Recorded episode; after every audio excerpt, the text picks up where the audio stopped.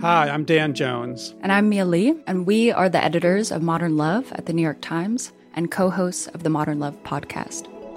We read love stories for a living. And by love stories, we mean essays written by real people about all forms of human connection. We're talking about everything from first dates to funerals, from sibling rivalries to new love at 85. On our show, we're going to bring those stories to life. We'll hear from the writers and also from the people who are written about. Relationships are the most important things in our lives, and the people that tell us their stories are just so brave, like way braver than I think I am most of the time. Yeah.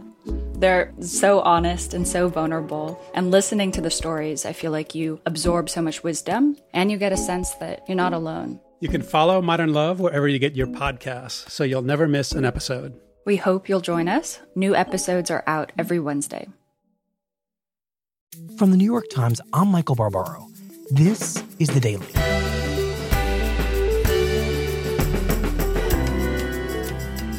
Today, for a year and a half, President Trump has threatened to crack down on leaks and leakers. With the seizure of emails and phone records from a reporter at the Times tells us about what that will look like. It's Monday, June 18th.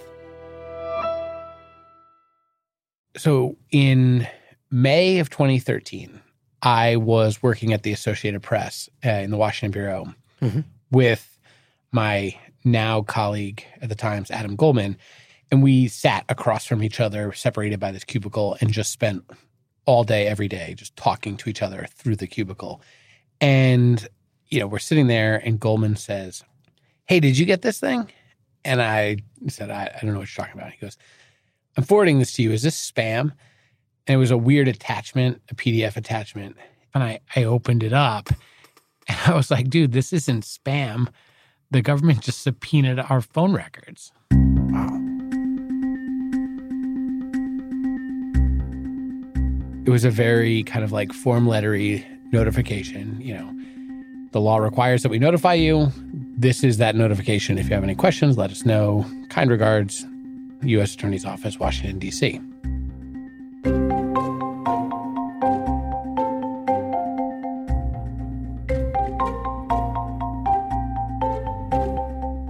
Apuzzo has been revisiting this experience in the days since the records of our colleague, Ali Watkins, were seized by the federal government. Yeah. So then it comes on us to figure out what did they have. Mm-hmm.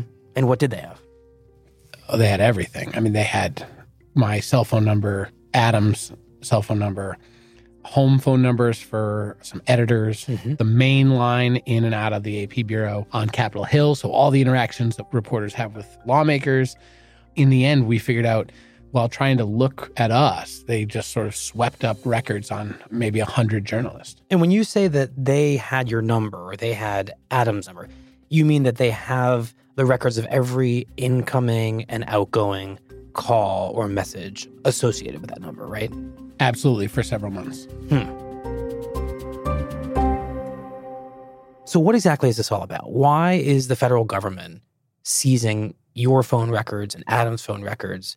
How are they even able to get these? So, in 2012, we have some breaking news now. The Associated Press reports the CIA foiled an Al Qaeda plot to destroy a U.S. bound airliner. Adam and I wrote a story that the CIA had thwarted an Al Qaeda plot to blow up an American airliner hmm. using an underwear bomb that was not detectable by traditional American airport metal detectors. Mm-hmm. According to the AP, the plot was to coincide with the one year anniversary of the killing of Osama bin Laden. And it was a time when American authorities were saying At this time, we have no credible information that terrorist organizations, including Al Qaeda, are plotting attacks in the U.S to coincide with the anniversary of bin Laden's death. However, and they wanted to know who had told us about this information and how did it become public. So the, the government is looking for your source. Who alerted you to the existence of this underwear bomb? The argument is whoever was telling us about this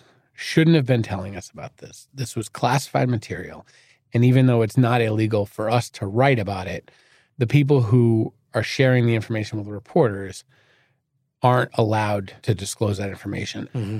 If you were at the Justice Department or you're at the FBI and you want to know how did Adam and Matt get this information, the quickest way to do that would just be to get a subpoena and rifle through all of our stuff until you figured out who gave it to us. That would be the most efficient way. It's also the most intrusive, constitutionally invasive thing you can do. The First Amendment of the Constitution has made the United States the symbol for press freedom around the world, but Reporters Without Borders just ranked the United States 49th in the world for press freedom. The group says the Obama administration's pursuit of journalists under the Espionage Act has put a chill on reporters who cover the U.S. government. So, was this an unusually aggressive move by the government in subpoenaing the records of reporters and editors? It was super aggressive.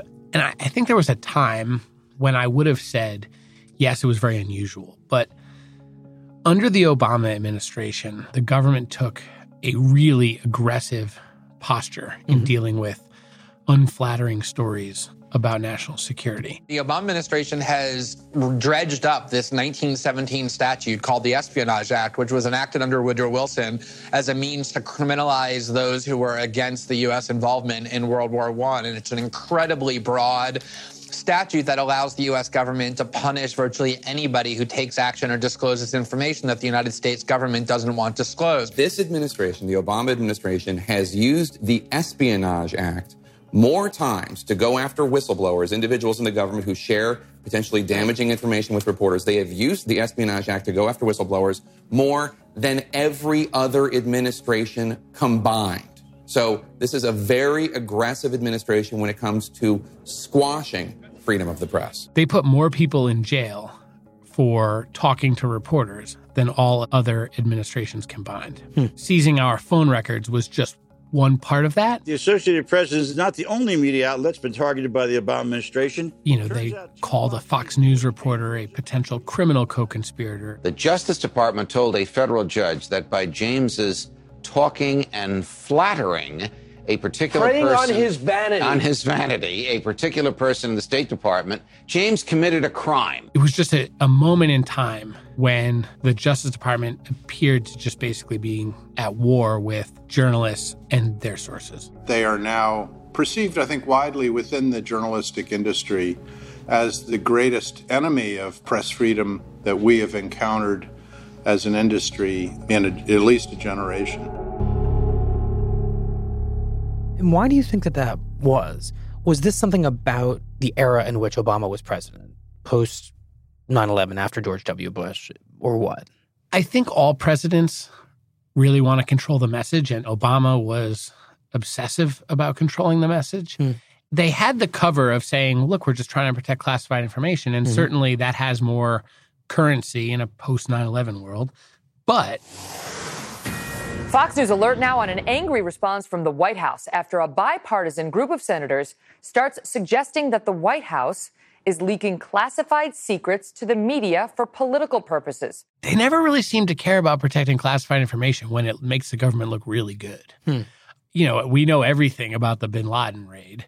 God, the CIA let movie producers come in and start interviewing all these covert officers to help them make their movie more realistic. And that information was classified as well. Yeah, and they would hold briefings and, you know, have 50 reporters on the phone to tell you what a great job they did.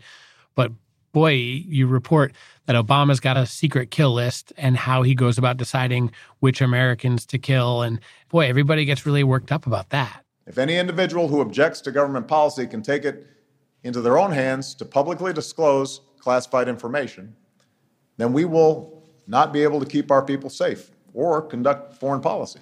And what you and Goldman were reporting was not information the government wanted out there. It was not flattering to Obama. Right. At one point in the negotiations, you know, because we always go to the government and say, this is what we have. And mm-hmm. if they raise national security concerns, you know, we always take that to heart. And we held the story for several days because they said there were imminent national security concerns. But we stopped holding the story when they argued, well, could you hold it so that the president can make the announcement that he thwarted this plot? Hmm. What? No. And so it just all had this feel to it as like, this isn't about protecting American secrets. This is about protecting people's images. And that's always been the hardest thing to swallow. So, what happened as a result of this subpoena that you received when you were at the AP? It was paralyzing, just to be totally frank with you. I mean, I remember we would sit there and we'd look at the records and you'd see people in there who had nothing to do with anything. And you'd say, oh my God, the government is going to think that guy was talking to me. Should I call and tell him, hey, heads up, you're in the phone records? Mm. Will he never talk to me again? Will that just spook him? Or what if the government gets my phone records again in three months and they see that I called him? Like, am I obstructing something? Am I doing mm. something wrong? Am I making him look like a source when he's not? Or like maybe if I don't call, people will be like, "Oh, that's interesting. He called him, but last month, but he didn't hmm. call him again this." And so you're just like, "Oh, the best thing for me to do is just nothing." And you just sort of stare at your computer. You feel handcuffed. You feel paralyzed, and ultimately. That's exactly what they want you to feel. And what about the people on the other side of those phone logs? I can imagine that there would be people suddenly not wanting to talk to you, even if they're not necessarily in the phone logs, but they hear that your records have been subpoenaed. Yeah. I had people who said, Hey, man, look, I didn't know anything about that story you wrote. And the government knows I didn't know anything about that story, but they're still investigating me and I still have to get a lawyer and they're still threatening my security clearance and my mm. livelihood and it's clear they just want to send a message that we shouldn't be talking to you. So I'm not talking to you. These kind of investigations send a strong message. If you get on the other side of us, we're coming after you. And that's a very bad message for the White House, any White House, to be sending against our free press. This was a total win from a operational standpoint for the government. What happened was the public opinion shifted. And frankly, I think a lot of it had to do with the fact that conservatives got behind the sort of free press outrage. Lawmakers are also outraged. House Speaker John Boehner releasing a terse statement saying this, quote, "The First Amendment is first for a reason. If the Obama administration is going after reporters' phone records, they better have a damn good explanation." And so the pushback became so great that the administration actually said, "All right, whoa, whoa, whoa, you know, maybe we went too far. We admit no wrongdoing, but we will reconsider our internal policies." And Eric Holder, who was the Attorney General at the time, he presided over revisiting and rewriting these guidelines to make it maybe institutionally more difficult to subpoena reporters. It's intriguing. So you had a Democratic president who is cracking down on the press and on leakers, and you had not just liberals but also conservatives coming to the defense of the media which is kind of fascinating to think about now in this moment. Yeah, we've all been waiting to figure out how is a Republican president, this president, President Trump, who is at war with people in his own administration who talk to journalists mm-hmm. and has declared reporters to be the enemy of the people. How is he going to deal with these issues? They're very dishonest people. In fact, in covering my comments, the dishonest media did not explain that I called the fake news the enemy of the people, the fake news. And we always knew that eventually it was going to come to a crossroads where mm-hmm. his administration was going to have to decide how to proceed. And now we know. Now, this case is about more than just leaks. Consider how investigators built their case. They secretly seized years worth of phone and email records of a New York Times reporter. The Times writes that this is the first known instance of the Justice Department going after a reporter's data under President Trump.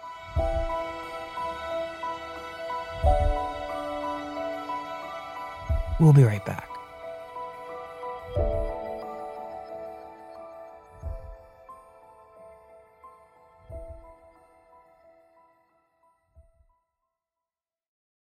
When times became uncertain, Womply pivoted their technology platform and committed to help small businesses and self employed workers get approved for their PPP loan. In just a few months, Womply has helped 1 million businesses across America to secure much needed funding so they can continue to stay open and serve their communities. Womply helps small businesses thrive. Visit womply.com to learn more. I want the Attorney General to be much tougher on the leaks from intelligence agencies, which are leaking like Rarely have they ever leaked before at a very important level. These are intelligence agencies. We cannot have that happen. We're going to find the leakers. We're going to find the leakers. They're going to pay a big price for leaking. So, Matt, what's the answer? How is President Trump going to deal with these leaks? Well, I think we have a pretty good sense that he's going to deal with them the same way President Obama dealt with them. Breaking overnight word that the Justice Department has seized the emails and phone records of a New York Times reporter while investigating leaks of classified information. It's come out that the Justice Department secretly subpoenaed the phone records and email metadata of our colleague, Ali Watkins, in a leak investigation involving a former Senate staffer. Watkins was notified about these intrusions into her records by the U.S. government after the fact, making it impossible for her to challenge this questionable search and seizure in court before it happened. So, Ali is a colleague here in the Washington Bureau. She covers federal law enforcement. But before she got to the Times, she worked for several news organizations covering national security issues for at least some of that time, she was also dating a staff member on the Senate Intelligence Committee. Mm-hmm. And that staff member came under FBI investigation over whether or not he was providing reporters with classified information. This morning, a former Senate staffer who worked for the Senate committee investigating Russia's interference in the 2016 presidential election is expected to appear in court. He is being charged for allegedly lying to investigators on more than one occasion about his contacts with at least three reporters. Best we can tell, as part of that investigation, they started also looking at Ali Watkins to see if she was getting classified stuff from him, or basically, was he also a source? And and is that pretty much on the same level of what the Obama administration did to you and to Adam Goldman when it was trying to get to the bottom of your reporting? Or is it something different? The bottom line, you set aside the relationship for the moment here. The bottom line is from a press freedom standpoint, it's the same. And the same chilling effect that Adam and I felt is just going to be felt again. By Ali. By Ali and, and by anybody who worries they might be in those records. Well, can we set aside the relationship between Ali Watkins and this staffer on the Senate Intelligence Committee? Because that sounds like a potentially ethically complicated situation between a reporter and a source and kind of an unusual one. Yeah, I don't think we can set it aside as an institution. And the Times is conducting a full investigation into that, even though it happened before she got here. Mm-hmm. But from a pure Justice Department policy and press freedom standpoint, the relationship is a side issue. Mm-hmm. Reaching into a reporter's private files or phone records should be the rarest, most exceptional thing that the federal government does. Because of the constitutional protections of the First Amendment. Exactly right. Hmm. And the government's own guidelines say that in all but the rarest situations, you don't do secret subpoenas. You give notice to the reporter or to the news organization and that way they can go to court and challenge it. And an independent arbiter, a federal judge, can say, yeah, look, I think this is probably reasonable, or no, this is totally unreasonable. Somebody independent can hear an argument on the other side. But with a grand jury, there's only one side arguing. The argument is we need the information, we need the information, we need the information. Mm-hmm. But but isn't there a very good reason that it's illegal to leak classified information? That there's a national security that has to be accounted for, and that from the perspective of the federal government, isn't it logical that they act really swiftly and with some level of secrecy to try to get to the bottom of something that has life and death consequences? Absolutely. However, I don't want people to hear this and say, oh, boo hoo, Matt Apuzzo and Adam Goldman couldn't get their calls returned to report on national security secrets. Big deal. Because it is a big deal. And here's why. Let's go back for a minute to the aftermath of 9 11. Bombshell reports from the British newspaper The Guardian that NSA is collecting all kinds of data on millions and millions of Americans. Later if you didn't have people willing to have those conversations with reporters, we wouldn't know about warrantless wiretapping or black sites. Disturbing details on CIA interrogation techniques at secret overseas prisons, so called black sites. The torture included waterboarding used against terror suspects in the years after September 11th. Or torture, or the abuses at the Abu Ghraib prison. The brutality is shocking. The report reveals at least five detainees were subjected to what it calls rectal feeding, interrogation procedures that went on for months. The abuses at Guantanamo Bay. Stripped naked, diapered, physically struck, and put in various painful stress positions for long periods of time. They were deprived of sleep for days. The use of drones to kill people anywhere in the world. Human rights groups say they are killing more civilians than the Obama administration admits, and that could be causing us even more trouble abroad. The use of drones to kill an American citizen, extraordinary rendition. I mean, the list goes on. And if you didn't know those things, we wouldn't have any idea what our government was doing. I mean, imagine taking all of those things out of the public mind. And then we go what we go out on election day and we and we think we're making an informed vote. Mm-hmm. We have no idea what's happening if reporters can't have those conversations. Then the only thing you know is what the White House says from the press briefing. Sarah, you've said repeatedly that we've addressed our feelings on that situation in regards to the uh, Stormy Daniels payment. But specifically, can I ask, did the president approve of the payment that was made in October of 2016 by his longtime lawyer and advisor, Michael Cohen? Look, the president has addressed these directly and um, made very well clear that uh, none of these allegations are true. Uh, this case has already been, been won in arbitration, and anything beyond that, I would refer you to the president's outside counsel.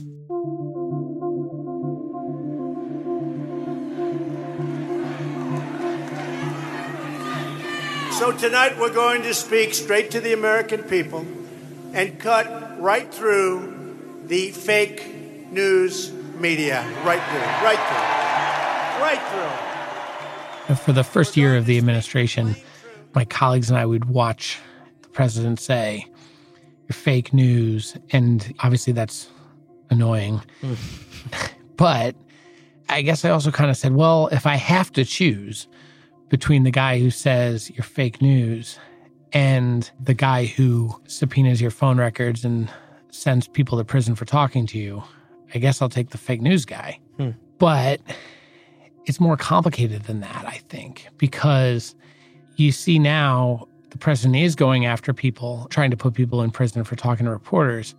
He's also now subpoenaing journalists. Mm-hmm. And he has so gone after reporters with this drumbeat of like fake news and don't trust the media. And I mean truly dishonest people in the media and the fake media. They make up stories. They have no sources in many cases. The, the check that existed under Obama, this sort of bipartisan pushback, has really been tamped down because who's going to stand up for a reporter, especially as a conservative, when the stated position of the president is you're the enemy of the people?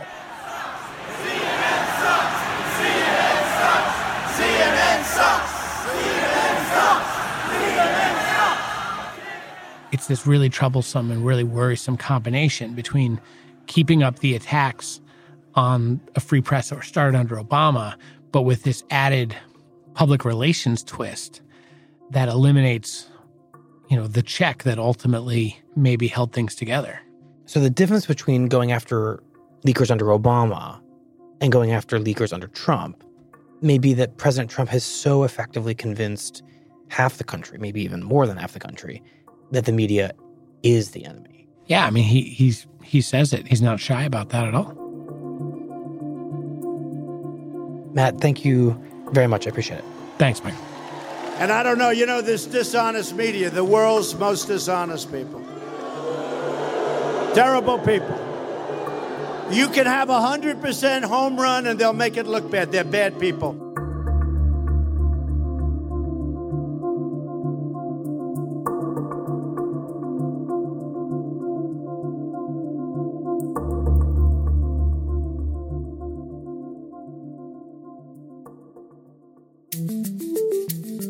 Here's what else you need to know today. The Trump administration says that between April and May, it had separated nearly 2,000 children from parents facing criminal prosecution for unlawfully crossing the border.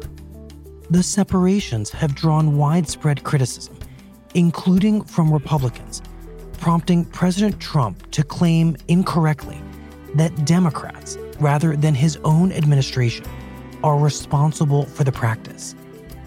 On Sunday, Melania Trump echoed that claim, issuing a statement that lamented the separations, but called for both Republicans and Democrats to end the practice.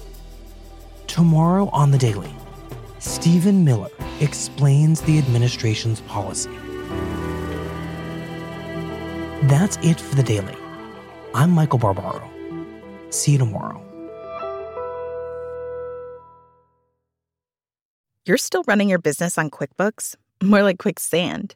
The bigger your company grows, the faster you sink with outdated software. NetSuite by Oracle is the scalable solution to run all key back office operations, no matter how big your company grows. 93% of surveyed organizations increase visibility and control since making the switch from QuickBooks to NetSuite. Right now, NetSuite is offering a one-of-a-kind financing program. Head to netsuite.com/daily. That's special financing at netsuite.com slash daily. netsuite.com/daily.